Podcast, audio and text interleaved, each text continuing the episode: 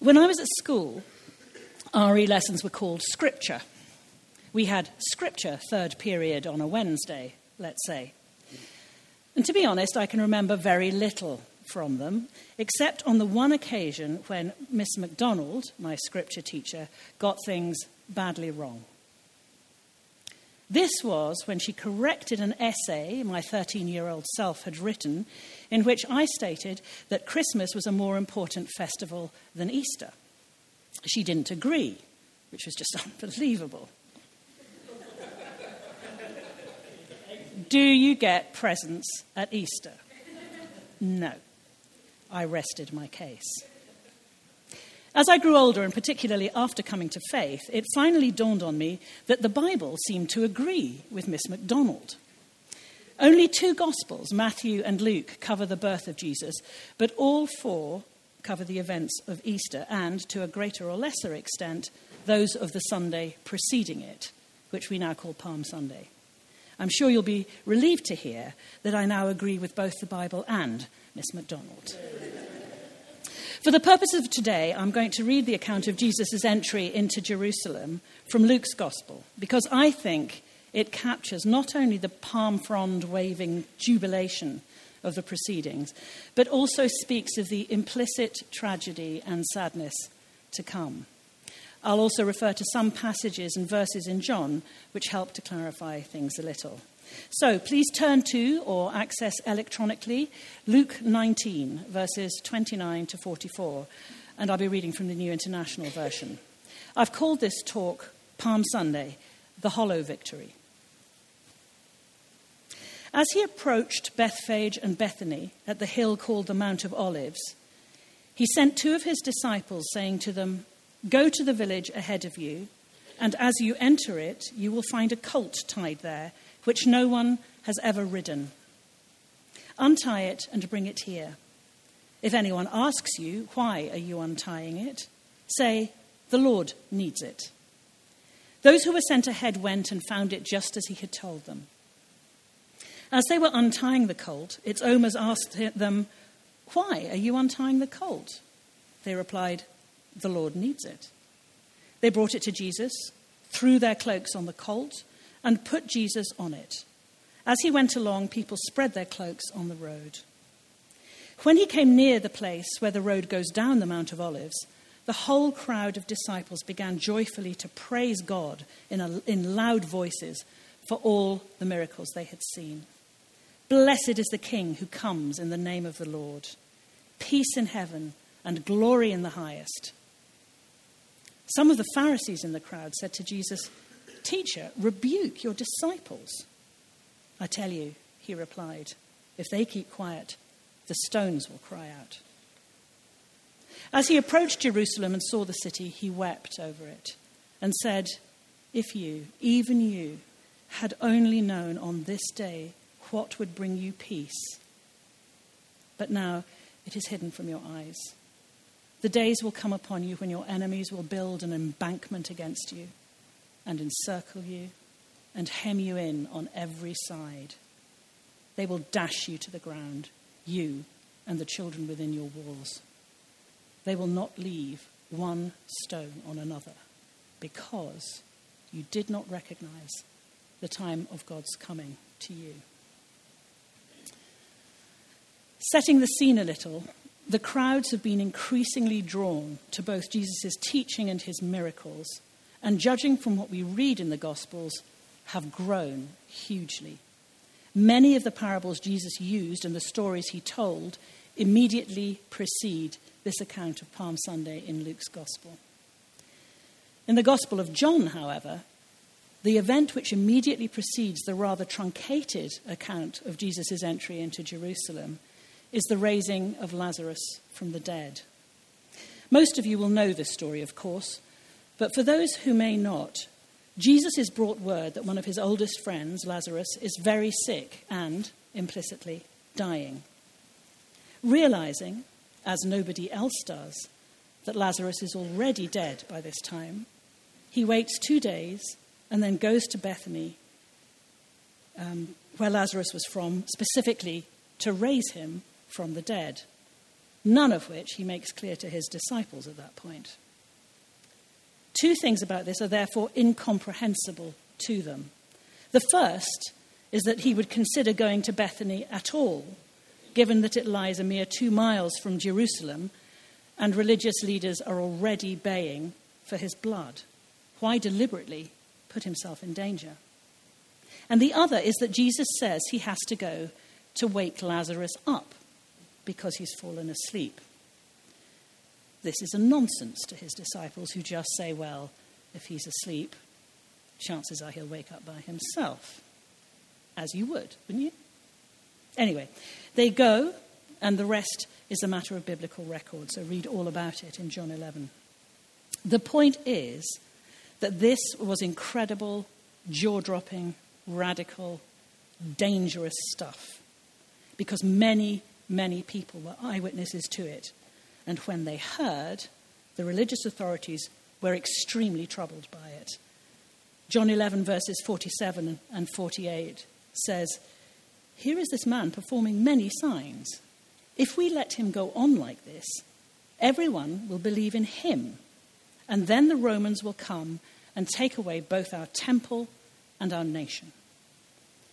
I emphasize this because the context of Jesus' entry into Jerusalem is really important if we are going to even begin to understand the turmoil and danger into which Jesus deliberately walked, knowing beyond doubt what awaited him in a way that nobody else, even his closest friends, did. The scenes of euphoria described in this passage from Luke are familiar to us. Lots of happy people witnesses to miracles that were beyond belief, literally, waving palm fronds, yelling, dancing, singing, quoting Psalm 118, where in verse 38 of this chapter it says, Blessed is the King who comes in the name of the Lord. Well, that went down like a lead balloon. Teacher, rebuke your disciples, the Pharisees say. Yes, they were scared of the power Jesus seemed to wield over the people. And yes, there were elements of self interest there for them, as we see from the quote from John Then the Romans will come and take away both our temple and our nation. There are often elements of self interest in our dealings with one another, aren't there? But they were also genuinely shocked, genuinely appalled, and genuinely affronted. In his book, The Jesus I Never Knew, Philip Yancey writes The Pharisees had often blanched at Jesus' boldness in unilaterally forgiving sins and in calling God his own Father. His seeming disregard for the Sabbath scandalized them. Moses' law made Sabbath breaking a capital offense. Jesus threat, represented a threat to the law, capital L, the sacrificial system, the temple, kosher food regulations, and the many distinctions between clean and unclean. Listening to the radio on Friday night, this still absolutely blows me away.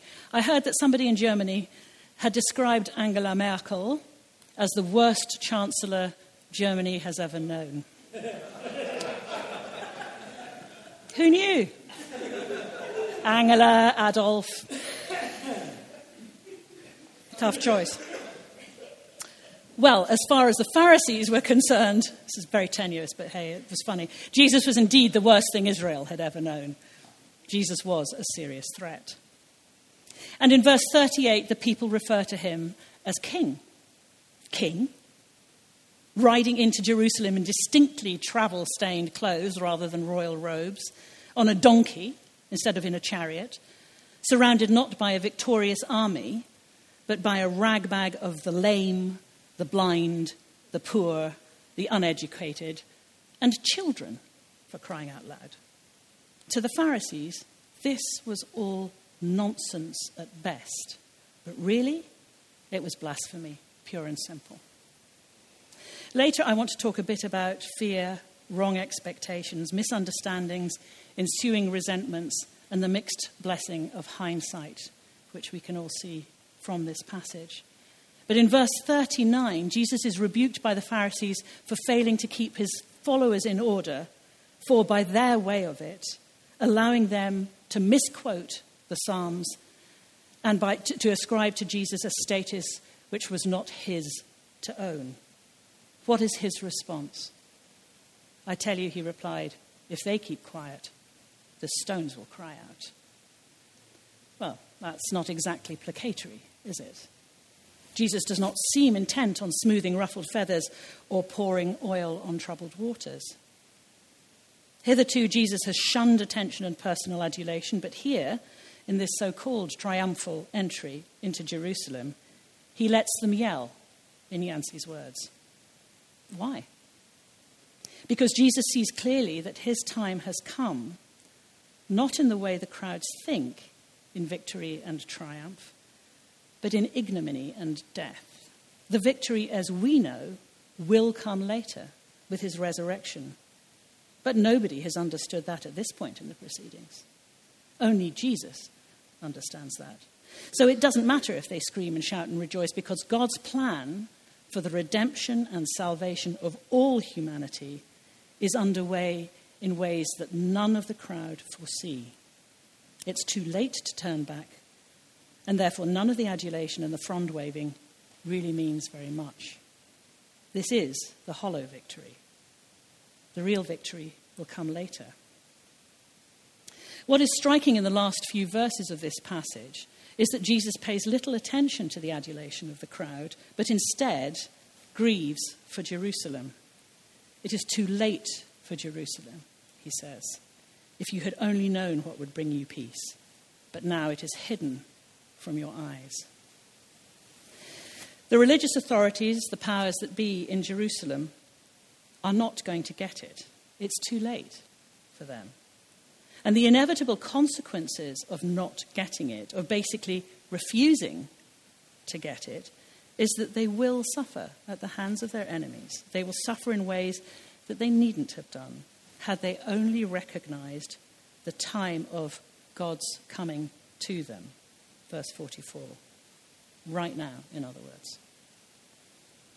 So, what is it exactly that nobody gets? The adoring crowds don't and can't understand the true nature of Jesus' victory, and the religious authorities refuse to accept that Jesus just might be the promised Messiah. There are two kinds of not getting it here, it seems to me those who can't and those who won't. But what Jesus sees is that, those, is that those who can't get it, the disciples, the adoring crowds, eventually will because their ignorance is not willful, it's not deliberate. Although they are not going to get what they think a new king of Israel, a victor over the Romans, a for now solution, they will soon realize that Jesus is a forever solution. The forever means of being reconciled to God. The picture is much, much bigger than they thought and than they think at this stage on that first Palm Sunday. The religious authorities, however, are another matter. They have too many vested interests to get it, even to begin to consider that Jesus might be the Messiah they've been promised. It reminds me of the rich young ruler in the previous chapter of Luke who wants to follow Jesus, but not if it means giving up his wealth. His vested interests are too important to him. When I first came to faith in Jesus, the choice I faced was not between whether Jesus was or was not the Son of God, and therefore my Lord and Saviour.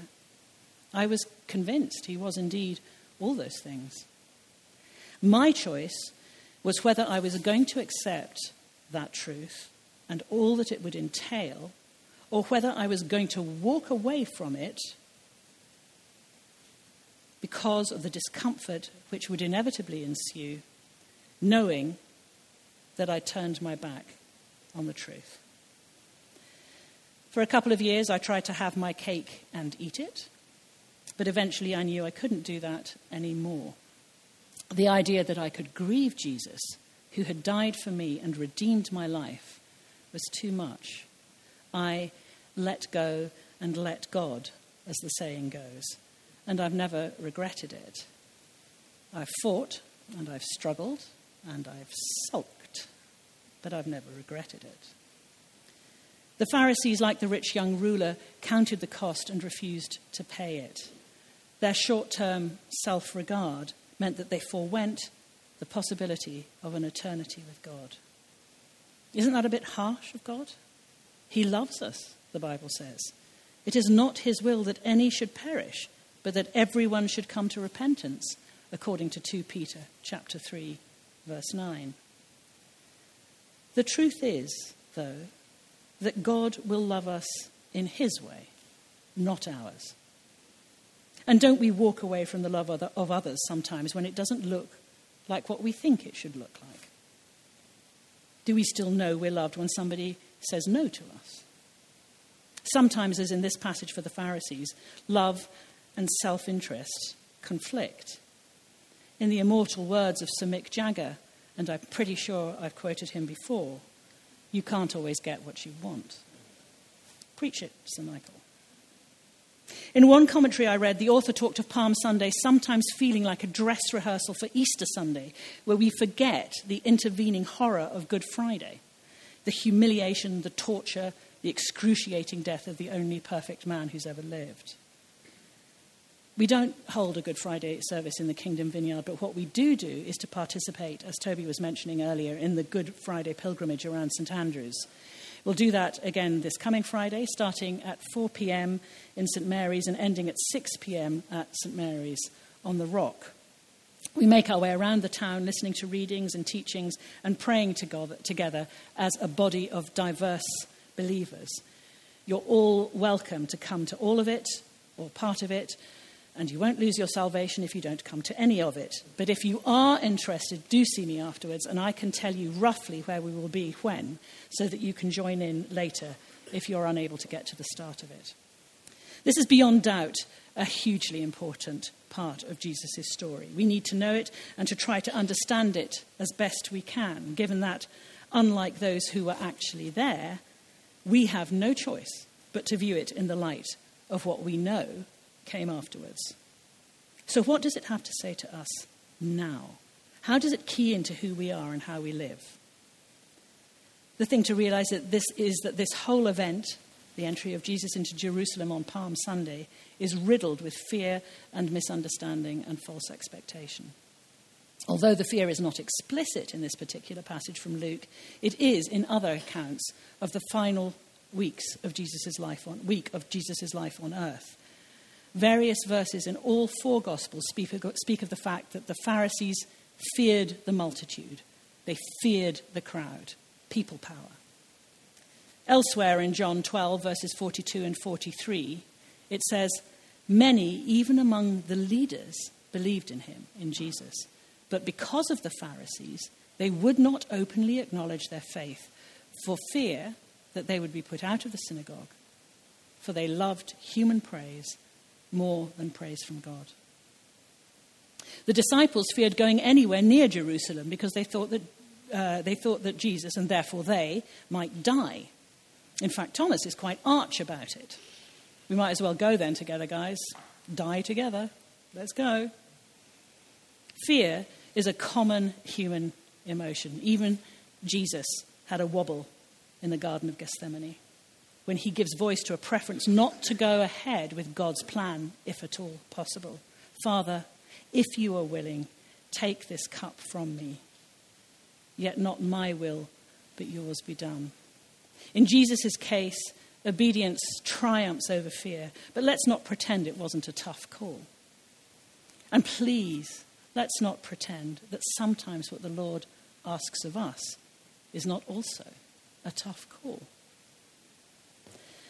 Sometimes fear is a life saving emotion, but on the whole, it is debilitating.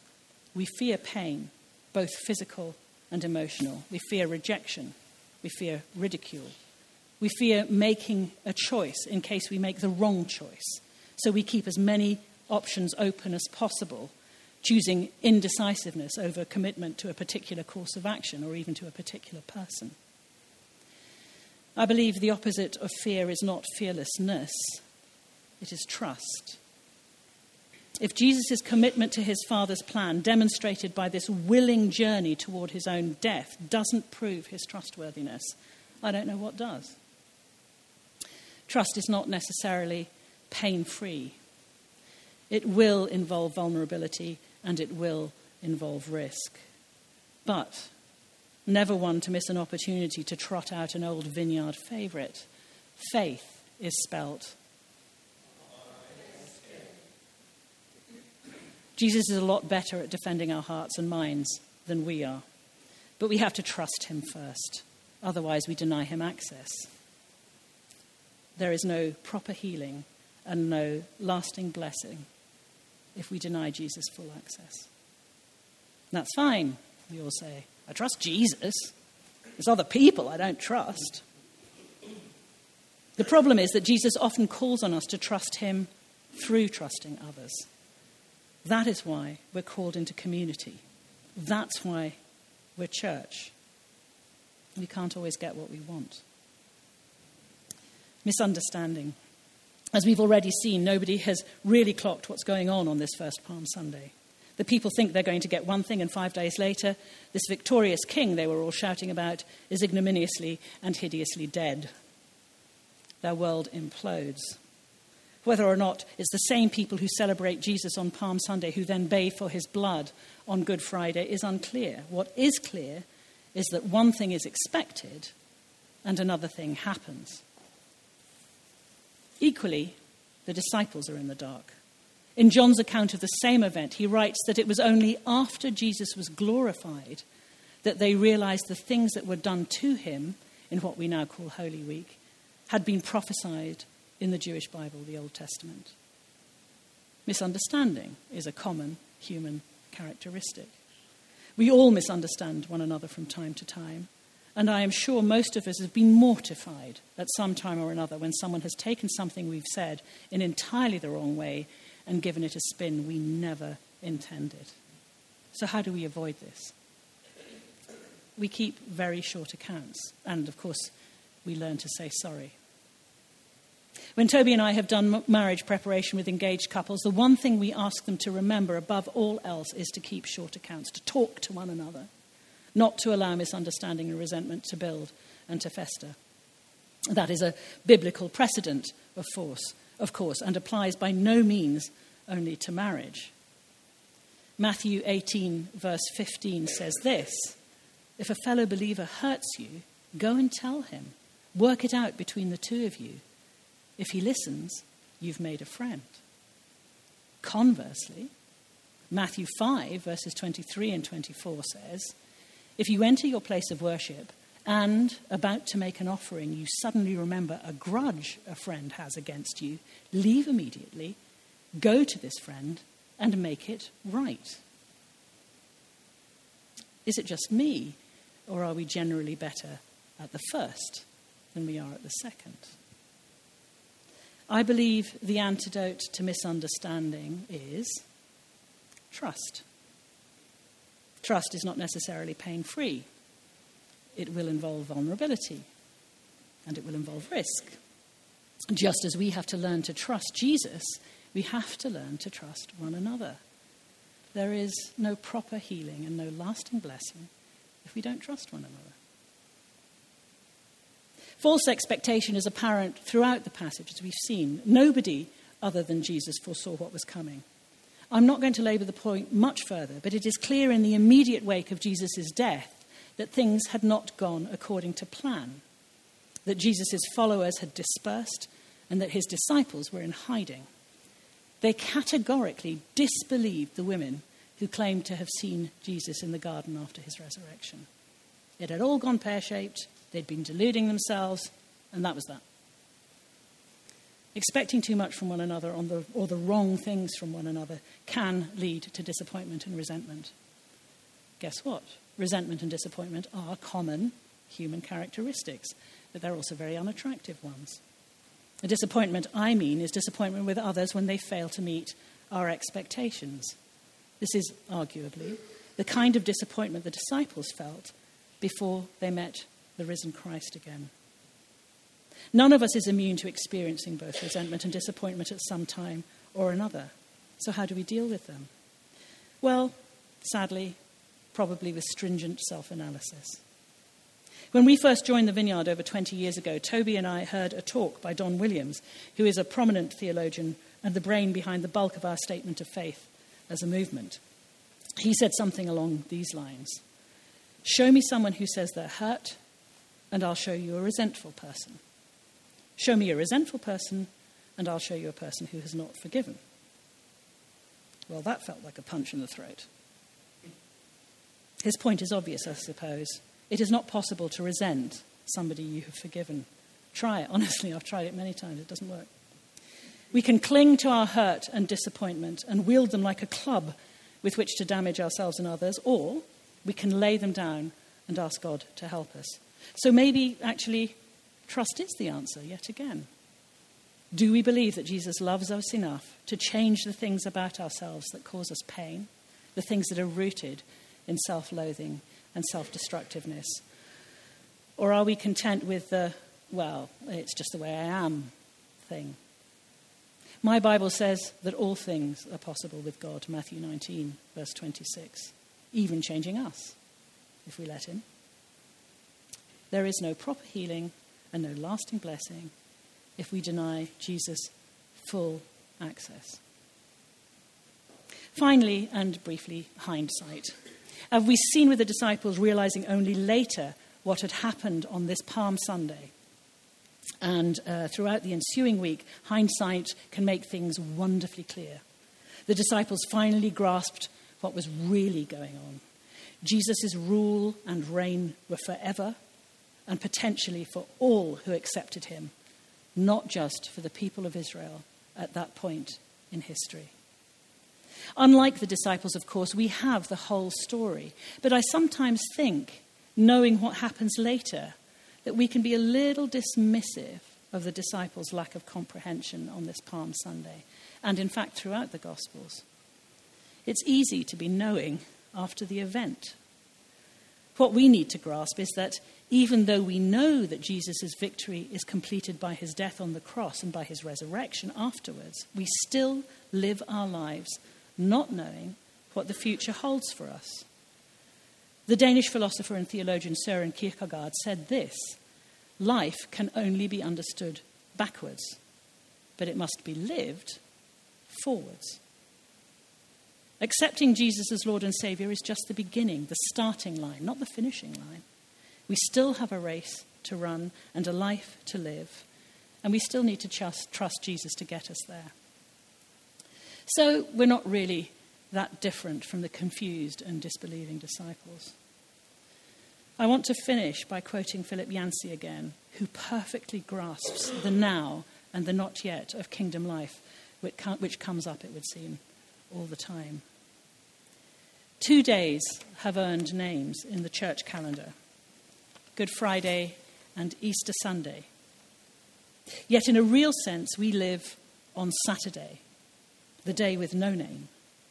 What the disciples experienced in small scale three days in grief over one man who had died on a cross, we now live through on cosmic scale. Human history grinds on between the time of promise and fulfillment. Can we make something holy and beautiful and good out of a world that includes Bosnia and Rwanda? This book was written in the mid 90s, so insert Syria and Iraq. It's Saturday on planet Earth. Will Sunday ever come? That dark Golgothan Friday can only be called good because of what happened on Easter Sunday. Easter opens a crack in a universe winding down towards disorder, uncertainty, and decay, sealing the promise that someday God will enlarge the miracle of Easter to cosmic scale.